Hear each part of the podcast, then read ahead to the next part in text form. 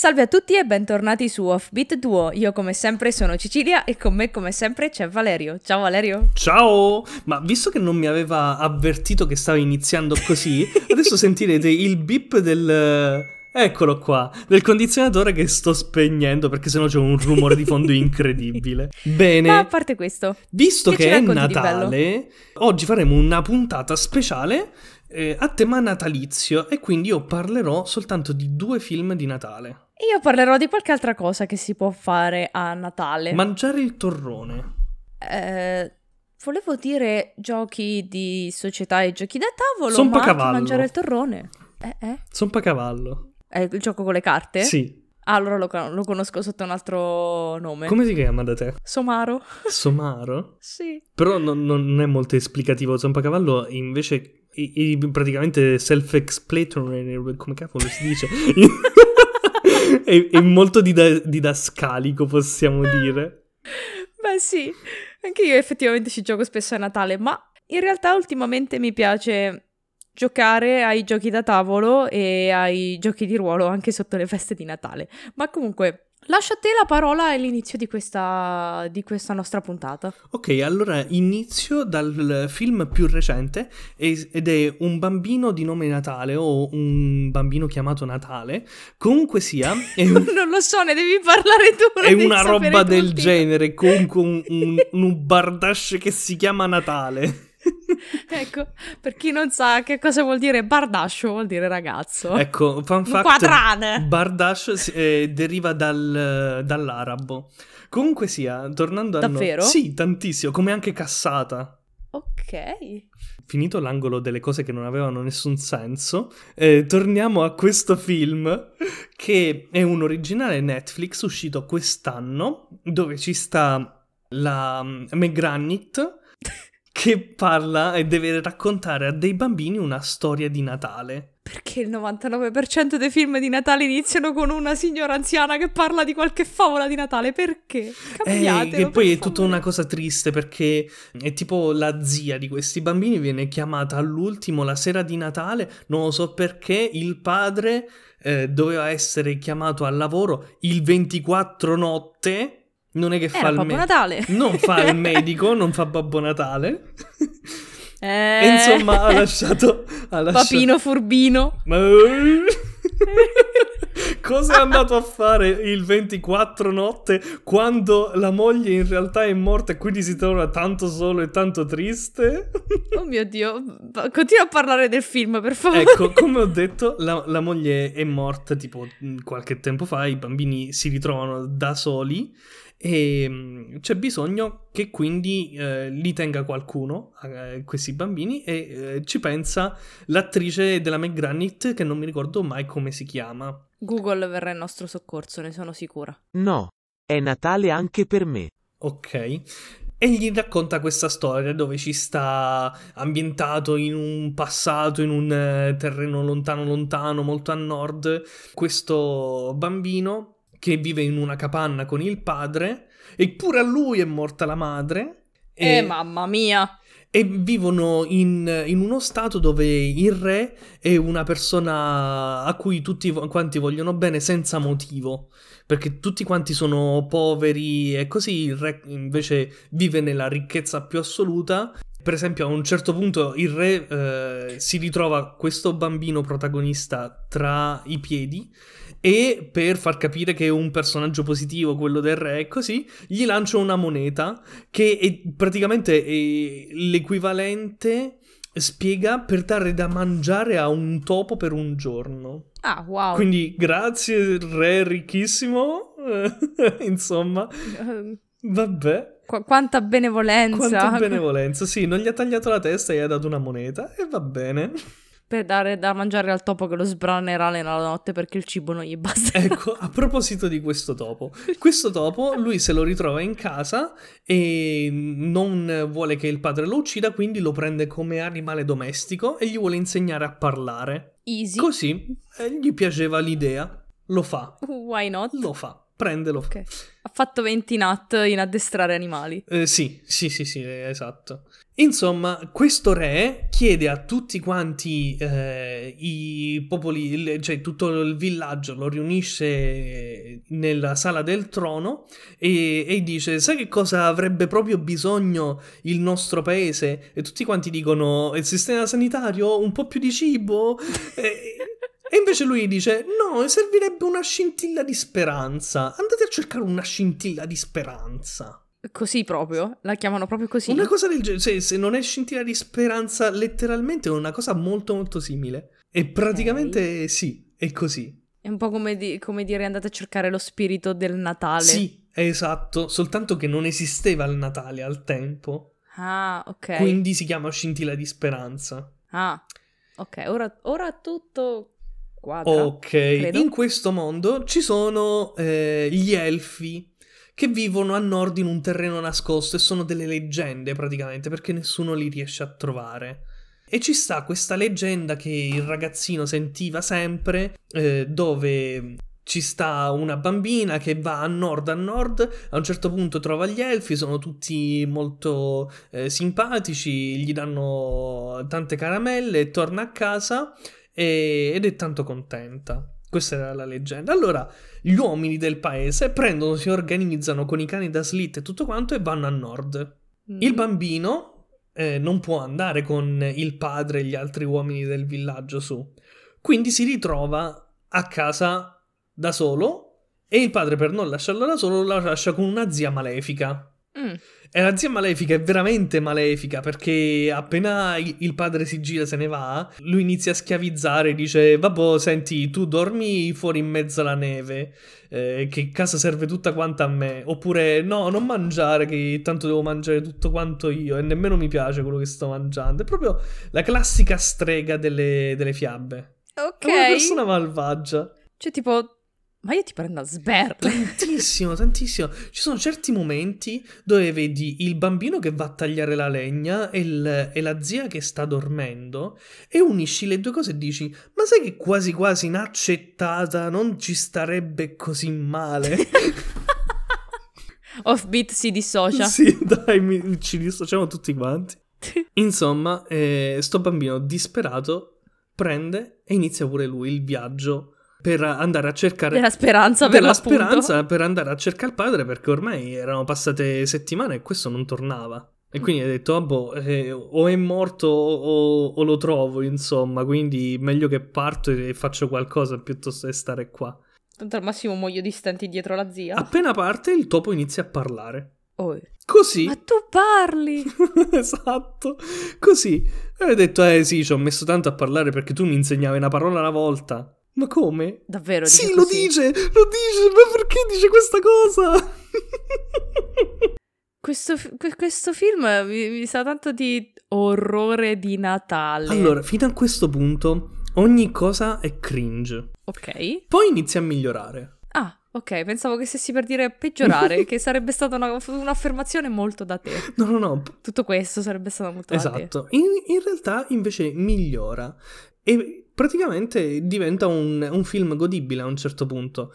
E in alcune parti ci sta anche il fatto di spezzare la narrazione e tornare alla zia che racconta ai bambini la, la storia e, anche mh, ci sta abbastanza bene perché eh, ogni tanto sembra che sta facendo un parallelismo eh, tra lei che deve sembrare un po' la zia cattiva perché è come l'hanno percepita i bambini e poi invece si appassionano alla storia e vogliono sapere come va a finire e tutto quanto. Insomma, è carino. Quanti spoiler posso fare? Non troppissimi, Non però. troppissimi. Dai. Allora ci fermiamo qua e diciamo che è un film godibile, un film per famiglie e mh, sebbene la prima parte sia un po' pesante da digerire perché effettivamente non sembra camminare molto velocemente, a un certo punto inizia a diventare interessante. C'è qualche scena che si potevano risparmiare più avanti. Semplicemente perché mh, sono un po' pure quelle ridanno vagamente sul cringe. eh, non, non sono il massimo della godibilità, diciamo così.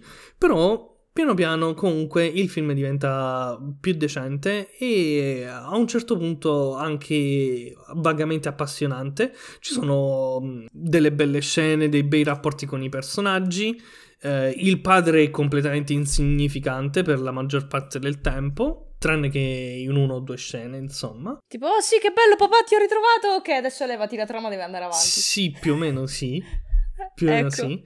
Però spiega come effettivamente si sia creato il Natale e tutto quanto, evviva le tradizioni, questa è l'origine del Natale, eh, ora inventiamo il signor Babbo Natale, in poche parole. Ecco. E niente, è una storia godibile che vedendo la prima parte del film sembra durare eccessivamente troppo, poi prende un'accelerata e finisce tranquillamente. Quindi alla fine gli si può dare un bel 6,5 eh, microfoni, 6 microfoni e un lavalier. Il lavalier però in realtà è una bustina di tè inzuppato e il- i 6 microfoni sono i biscotti di Natale. Oh, che carino. Ecco. Oh, mi piace molto questa, questa votazione. Oh, oh, oh. oh, oh. E Scusa, ci stava. ok. Bene, io invece, come ti dicevo prima, una cosa che mi piace tantissimo fare durante le feste di Natale sono i giochi di società, i giochi da tavolo e anche i giochi di ruolo. E alla fine credo che ognuno di noi abbia fatto delle partite almeno con le, con le carte, col- in famiglia o con gli amici ad ogni festa, ad ogni festività. Come natalizia. dicevamo prima, per esempio, il classicissimo Zompacavallo, poi dice, diceteci, diteci come si chiama dalle vostre parti, perché ogni posto ha sicuramente il suo nome personale. Ed è il gioco dove Sì. il re blocca, il 9 fa saltare al successivo e la carta più alta vince, le altre perdono. Easy. La carta più bassa, la carta più bassa perde in generale. Comunque sì, la mia famiglia era ossessionata dai giochi di carte dove ci spendevano sopra l'ira di Dio e ho sempre odiato, quindi ho sempre avuto paura di perdere una marea di soldi. Quindi ho deciso di optare per i classici e indolori giochi da tavola, indolori più o meno. Dipende dal gioco da tavolo che si vuole far- fare. Partendo innanzitutto con il Monopoly impari a rovinare le prime parentele, a disconoscere la gente, eccetera, Però quello eccetera. è più un pochino da capodanno perché dura 15 ore, quindi parti la mattina e finisci la mattina dopo. Eh, dipende. Già, se ti metti a fare una bella sessione di gioco di ruolo con degli amici, anche che siano le prime armi, con alcuni manuali è possibile farlo. Ad esempio con eh, Not the End, che è un manuale che sto provando da poco con eh, un gruppo di amici ed è bellissimo perché ha poche semplicissime regole, sia per eh, la gestione del gioco da parte del master, cioè il narratore, per chi non, non fosse pratico di giochi di ruolo. Il master del gioco è colui che conosce la storia, che la, la inventa e che aiuta i giocatori tramite la narrazione ad andare avanti appunto nella, nella storia. Ed è un manuale, Not the End, anche molto semplice per la creazione del personaggio, perché non hai delle statistiche come nella maggior parte degli altri GDR tipo D&D, Dungeons and Dragons, dove ti devi fare delle, delle schede dove hai tutte le caratteristiche, le, le statistiche di vita, forza, eccetera, eccetera. Hai delle caratteristiche descrittive del personaggio. Quindi tu scegli delle capacità o degli aggettivi che ti aiuteranno ad impersonare il tuo personaggio per l'appunto. Quindi, ad esempio, in una campagna che ho fatto, in una one shot, era in, eh, in stile western e il mio personaggio aveva come tratti quello di essere la sorella del capobanda di questa banda di banditi, di essere una brava pistolera e di non separarsi mai dalle sue due colt. Quindi sono delle caratteristiche descrittive appunto del personaggio e in 10 minuti si butta giù una scheda del personaggio e la storia bene o male viene scritta sia dal master che dai giocatori mentre si gioca. È figo. Perché non hai anche limitazioni di ambientazione, puoi letteralmente applicare questo manuale a qualsiasi cosa ti venga in mente. Ed è bello perché mh, non costa neanche tanto, tantissimo mi sembra, ed è simpatico perché quasi più della metà del manuale sono schede e storie già compilate per iniziare a giocare subito.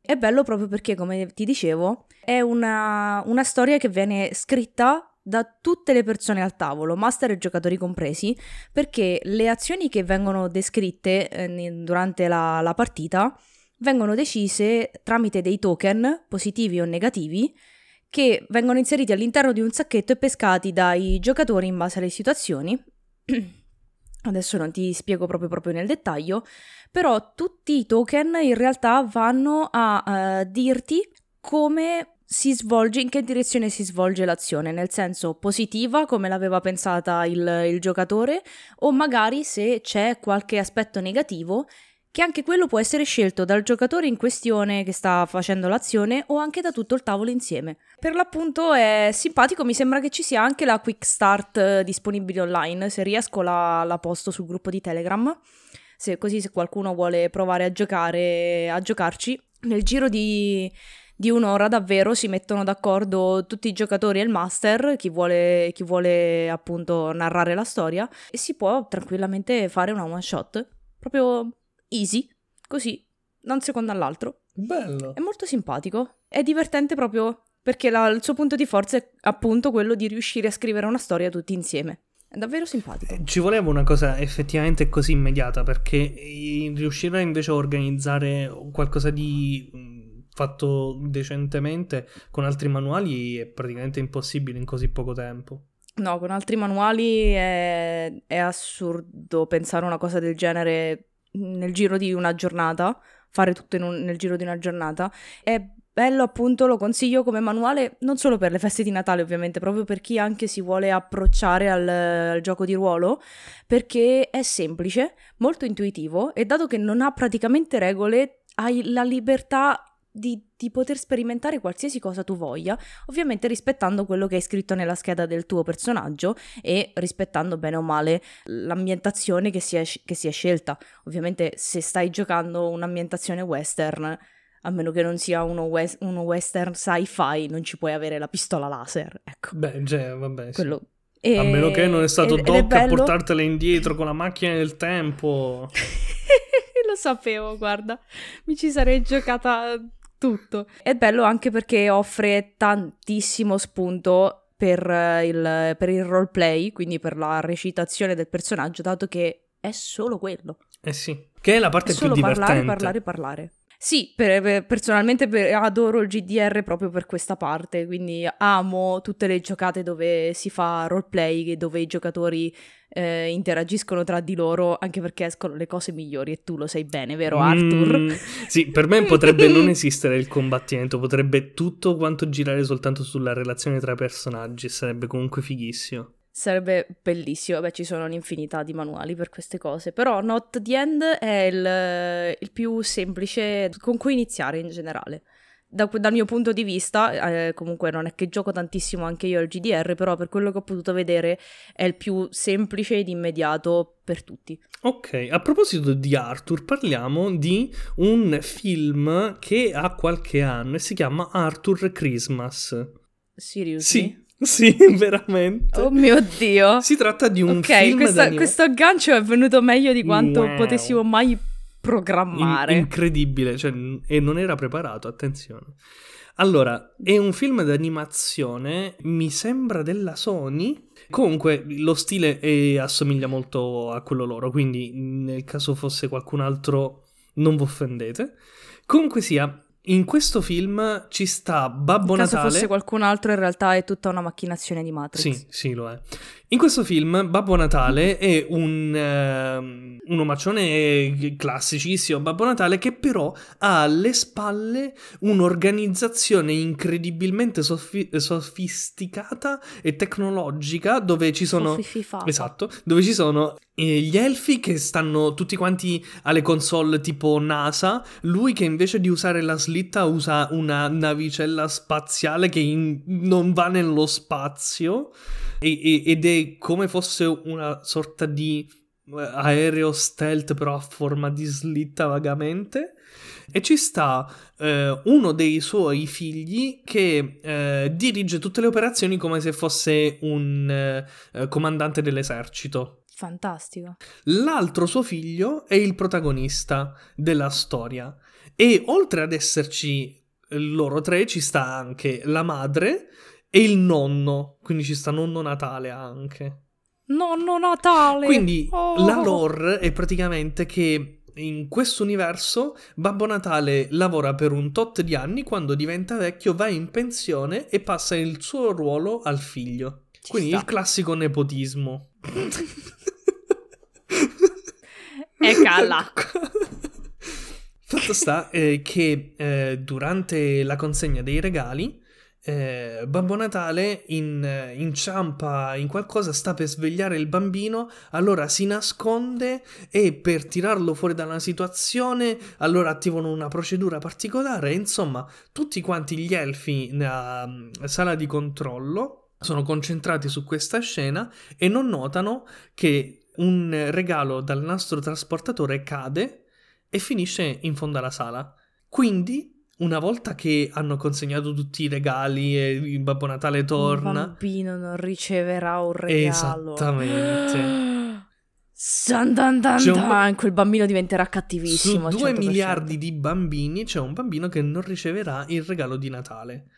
Allora non se ne accorgono subito, fanno tutti i festeggiamenti, eccetera, e il protagonista a un certo punto se ne accorge. E allora lui, il suo ruolo era abbastanza marginale perché era quello di leggere le letterine eh, che inviavano i bambini e rispondergli. Quindi lui Ah, ci aveva... sono anche le Eh, risposte. sì, mi pare di sì. Comunque sia, lui aveva il ruolo di più empatico, dove vedeva effettivamente i bambini cosa scrivevano e tutto quanto, mentre il resto era tutto organizzato come una missione spaziale. Allora, lui vuole eh, far riprendere la slitta a Babbo Natale e fargli consegnare quest'ultimo regalo perché ci sta tempo, eh, hanno ancora qualche ora prima che mh, eh, nel posto in cui se lo sono dimenticati eh, sorga il sole, possono prendere e andare. E invece ci sta il figlio comandante dell'esercito che gli dice: Eh no, ma la slitta si rovina se, se la riaccendiamo, così non si può.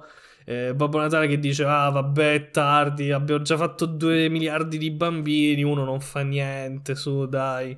Ma Povero bambino, quel bambino diventerà cattivissimo. Comunque mi sto immaginando tipo le, le cose spaziali, le, le- le risposte alle letterine con info chiocciola, info no reply chiocciola Natale, cose del Esatto. genere. Allora, lui ci, ci rimane malissimo per questa cosa e mh, sentendolo tutta la discussione, nonno Natale decide di aiutarlo e mh, ricaccia da uno stanzino la vecchia slitta di Babbo Natale, quella originale, che sarebbe dovuta essere distrutta invece è ancora intera. E non si sa perché hanno chiuso nello stanzino appena a fianco anche tutte le renne.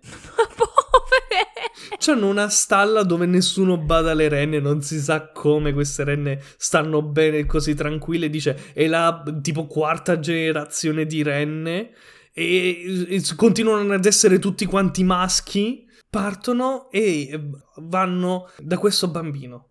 Vogliono consegnare il regalo a questo bambino. E da qui iniziano tutta una serie di peripezie perché eh, prima usano una vecchia cartina e non trovano la città perché ne hanno costruite di nuove su questa cartina che non ci stanno più. Eh, poi eh, c'è un caso di omonimia e vanno dal bambino sbagliato. Ecco. E praticamente succedono una serie di cose. Praticamente c'è una gran relazione tra eh, questo nonno Natale, il protagonista, e un elfo che non si sa come si è intrufolato nella slitta. Magari ci stava solo dormendo per saltare il turno No, no, no, era un elfo che praticamente aveva eh, trovato insieme al protagonista questo regalo abbandonato e ha detto, ah sì sì, io lo incarto soltanto, non, non mi interessa fare altre cose. E poi in, in un modo o nell'altro riesce a infilarsi dentro la slitta a forza, che senza che nessuno se ne, Ah, accorga, ok. eh, se, se ne accorga. E insomma, come relazione è anche abbastanza buona da questo punto di vista, eh, perché va a indagare bene la psicologia di ogni personaggio, che è sviluppato bene e ha una sua ehm, narrazione eh, e un suo punto di partenza psicologico eh, che cambia dall'inizio alla fine. Quindi i personaggi effettivamente hanno la loro crescita, hanno delle buone relazioni, piano piano ci sta una buona risoluzione. Insomma, riescono a fare una cosa abbastanza interessante con una dose di cringe mh, abbastanza leggera è eh, un film di Natale che eh, dura il giusto perché è una classicissima ora e mezza di film e eh, non si fa sentire, non, non è pesante. È sicuramente un film per famiglie perché figurati, il film di Natale in animazione, più film per famiglie di così, cioè veramente non si può, però È mm, eh, molto godibile e a tratti simpatico. Il personaggio peggiore sicuramente è l'elfo, eh, tanto fastidioso quanto dimenticabile. Però mi è piaciuta molto invece la relazione che hanno eh, nonno Natale e eh, il protagonista Arthur. Bene. Quindi, Quindi voto? possiamo dargli un pochino di più rispetto all'altro. Quindi diciamo un 7 microfoni eh, che sono esattamente il numero di renne che tirano una slitta di Babbo Natale. Oh, guarda come siamo coerenti. Madonna, guarda. Incredibile. Cioè, cioè, ma... Cioè, scusa, ma... e comunque non c'era questo- Rudolf. No, allora no. No. Quattro vale. microfoni incartati. Fine. Sì, esatto. Basta. Delusione pazzesca. Sai che cos'altro si potrebbe perdere in una stanza a parte pacchetti regalo che volano via? Dimmi.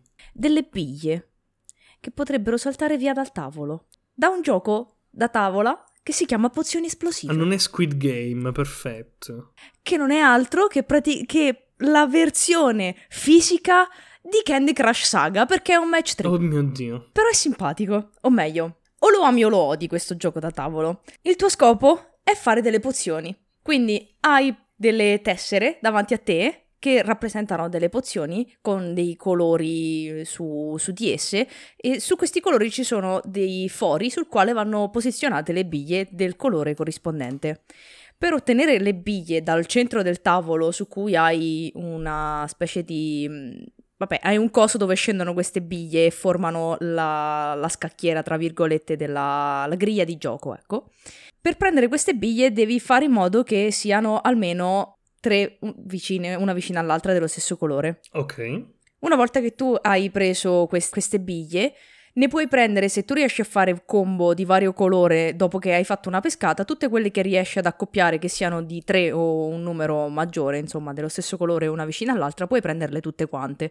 Puoi tenerti soltanto le biglie dei, colo- dei colori che ti servono, quindi una- devi posizionarle sulle tue tesserine e le altre le, le dai via le rimetti nella, nella griglia di gioco per permettere al gioco fondamentalmente di andare avanti e una volta che hai completato le pozioni le puoi tenere nel tuo, tra virgolette, scaffale per usarle contro gli altri giocatori o su te stesso. Ogni pozione ha diverse caratteristiche che ti permettono di agire verso te stesso o verso gli altri giocatori in maniera differente. Lo scopo è creare più pozioni possibili per fare più punti in- in- nella pratica. Però è divertente proprio perché bisogna riuscire a fare un giochino di logica, nel senso devi capire come poter fare più punteggi a- muovendo le biglie giuste e riuscendo a, a- per l'appunto a fare più pozioni degli altri più velocemente degli altri e a usare tutto il tuo scaffale. È divertente perché se lo fai con tante persone diventa una cacciara pazzesca. È, è questa la cosa bella di questo gioco, cioè non fatelo con poche persone. Quindi se avete una serata con gli amici, se pensate di, di fare capodanno con qualcuno, lo volete fare a casa, stare lì seduti al tavolo a, a divertirvi, specialmente se le pozioni poi magari ci fate la variante alcolica, Mm. io ve la butto lì, diventa molto molto divertente perché diventa una cacciara pazzesca. Mi raccomando, la griglia di gioco montatela prima, quando avete tempo, perché la dovete incollare. Se no vi si smonta con tutte le biglie sopra e poi non ve ne perdete una sola. E poi non sono solo le biglie quelle che cadono, visto che siamo sotto le feste. Va bene, ok. Montatelo prima. È simpatico perché è un sacco colorato, i disegni, le regole alla fine sono semplici, perché mi sembra che non ci siano neanche così tanti tipi di pozioni diverse, però semplice, rapido, fatta una partita di prova, poi si parte e se le vibes sono giuste ci si può fare parecchie partite una di fila all'altra senza stancarsi. Ok. È divertente perché è uno di quei giochi che a me piace crearci delle regole aggiuntive, modificandole, ad esempio le regole alcoliche, o semplicemente fondendole con regole di altri giochi, magari che se pe- bevi una determinata pozione, prima di berla devi dire un qualcosa o fare qualcosa alla voodoo, il giochino dove devi mandare le maledizioni agli altri e fargli fare cose sceme. Quindi è simpatico se magari vi create delle regole anche al tavolo particolari per la serata perché vengono fuori delle scene assurde. ma assurdissime. Mi sta ricordando vagamente il gioco che facevano in How I Met Your Mother su il, il Patriota, che era un casino di regole tutte sovrapposte, dove niente aveva senso e diventava eh, un misto di Simon Dice con eh, il, il pavimento e lava, tutto quanto insieme, più... Aspetta, ma questo lo facevano anche in New Girl? Che c'era la gente che si arrampicava tipo sui tavoli e, c- ed- ed- e a seconda di quello che, si- che- che ogni giocatore diceva c'erano regole in più da rispettare. Ma lo facevano in How I Met Your Mother? Io me lo, me lo ricordo anche in New Girl, effettivamente. Oddio, io non me lo ricordo in How I Met Your Mother, me lo ricordo solo in New Girl. E allora, e allora sì, allora era Sì, era New un Girl. bordello pazzesco quella puntata, che però loro avevano bevuto e quindi non ci capivano un H di quello che facevano. Che poi lo riproponevano diverse volte Sì, sì, sì, anche. sì. Beh, no, allora le regole di base sono molto semplici, però appunto, visto che sono tanto semplici, è divertente. A me piace tantissimo fare questa cosa, di aggiungere delle regole aggiuntive per la serata o altre cose, scri- scrivendosele ovviamente, aggiungere cose in più che rendono il gioco nuovo fondamentalmente. E sì, più diventa un bordello meglio Eh sì, è. sì. Un altro gioco dove ho usato tantissimo le regole homemade è stato Jumanji. È Jumanji tuttora. Perché ho- è- bellissima la scatola di Jumanji. Allora, se volete fare un salto nella nostalgia e, vo- e giocare ad uno dei giochi da tavoli da tavolo più famosi della cinematografia, visto che adesso ci stanno anche facendo i sequel, anche se è un videogioco, ma lasciamo stare, è bellissimo, perché è tutto di legno. No, vabbè. Ma quanto costa? In realtà pochissimo, perché è, è bello fuori, ma dentro è un po' poverello in realtà. Però ci sta lo stesso, perché le, le carte dove, mh, con cui giochi hanno tutte le filastrocche che dicono durante il film. Bello. Quindi è molto molto nostalgico, però è troppo facile perché i giocatori vincono sempre e quindi ho fatto delle regole cattivissime in cui il gioco vince quasi sempre.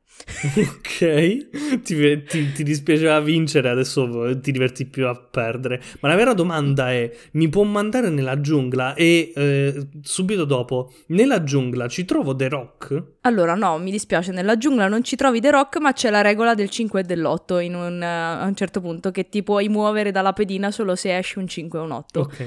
No, la, be- la cosa bella è che una delle regole di Jumanji, anzi la regola finale di Jumanji, è che non puoi smettere di giocare finché non si vince. Ah, quindi devi fare più partite di seguito. E le regole direbbe- di- di- dicono proprio questo. Ok. Se non vinci, devi riuscire ad andare avanti all'infinito, in teoria, finché il gioco non finisce. Ok. Poi magari ve le scrivo le regoline eh, homemade eh, sul gruppo di Telegram. Allora, ampliano una- un dettaglio del gioco perché a un certo punto c'è un rinoceronte che ti comincia a rompere le scatole perché non è nient'altro che un gioco dell'oca rivisitato. Questa, Vabbè, ma anche Jumanji normale era Jumanji. un gioco dell'Oca rivisitato, soltanto che succedevano Esatto. cose enormi. Sì, d- esatto, è un gioco dell'oca e a un certo punto c'è un rinoceronte che ti intralcia la strada, però nelle regole base era praticamente in- inutile questo rinoceronte. Quindi ho reso questo rinoceronte cattivissimo, ma cattivo brutto proprio. Ti insegue e ti blocca la strada e ti rimanda indietro all'inizio. Wow. Se non riesci a vincere, che in realtà è una delle sue regole, però era troppo facile poi da, da riuscire a mandare a casa sto coso. E quindi poi ve le scrivo, dai. Devo solo ritrovare il gioco dove, ci stanno dentro le regole. Non so dov'è. Ok. Beh, a parte Jumanji, io voglio parlare di un altro gioco da tavolo. Ok. Quindi ti, ti lascio la Vai. scelta. Vuoi un gioco da tavolo dove devi impersonare qualcuno o qualcosa?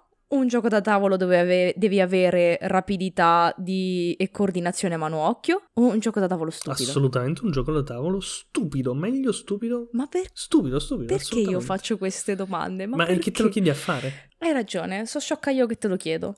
Comunque, è un gioco da tavolo che ancora non ho provato, ma che voglio assolutamente provare, me l'ha fatto conoscere una mia amica. Si chiama Unicorn Fever, quindi febbre dell'unicorno. Una febbre da cavalli è- molto colorata. Esatto, ed è letteralmente una scommessa ippica sulle corse degli unicorni. Cosa? Che differenza ci sta abbastanza do- a parte i colori? Ah, innanzitutto hai delle pedine di unicorni ciccionissimi che sono bellissime. Ok. E secondo, tu sei uno scommettitore, cioè devi scommettere su- sui cavalli che stanno correndo, ma le carte sono coperte, quindi puoi scommettere su un cavallo, dare dei bonus a quel cavallo e dei malus ai cavalli degli altri, ma le carte si scoprono a fine turno e le pedine dei cavalli ciccioni, quindi nella, nella corsa, nel tavolo che sarebbe in realtà la pista da corsa, si muovono in base ai malus e ai bonus che ogni giocatore ha dato a tutti i cavalli.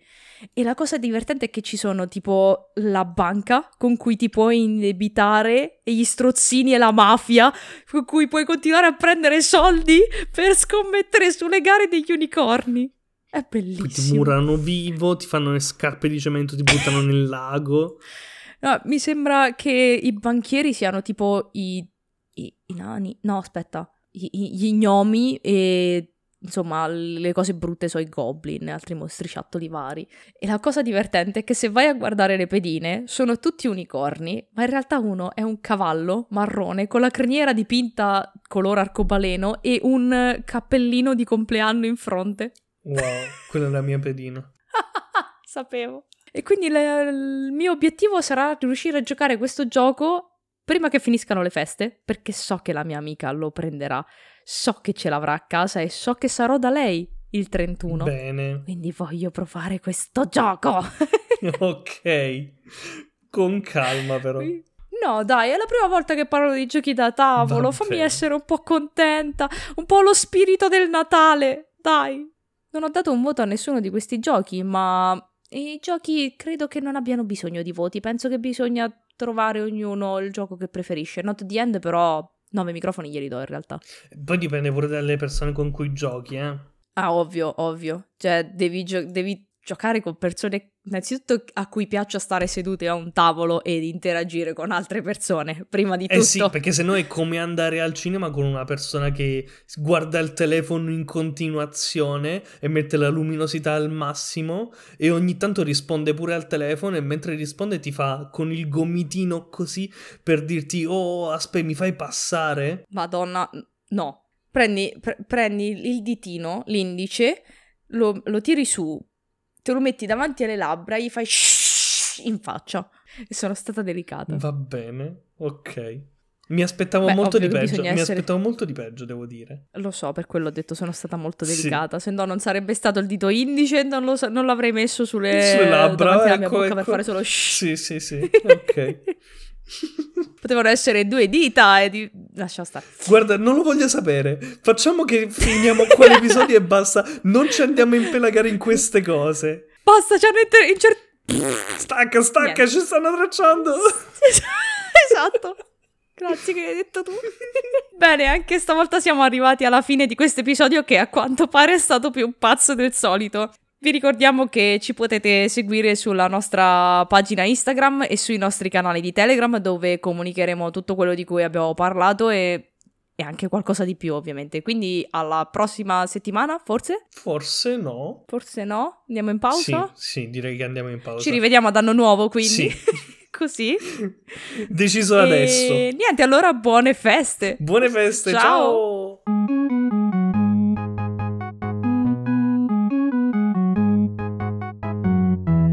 Buone feste e buon anno anche da parte mia. Fa la la la la la la la la.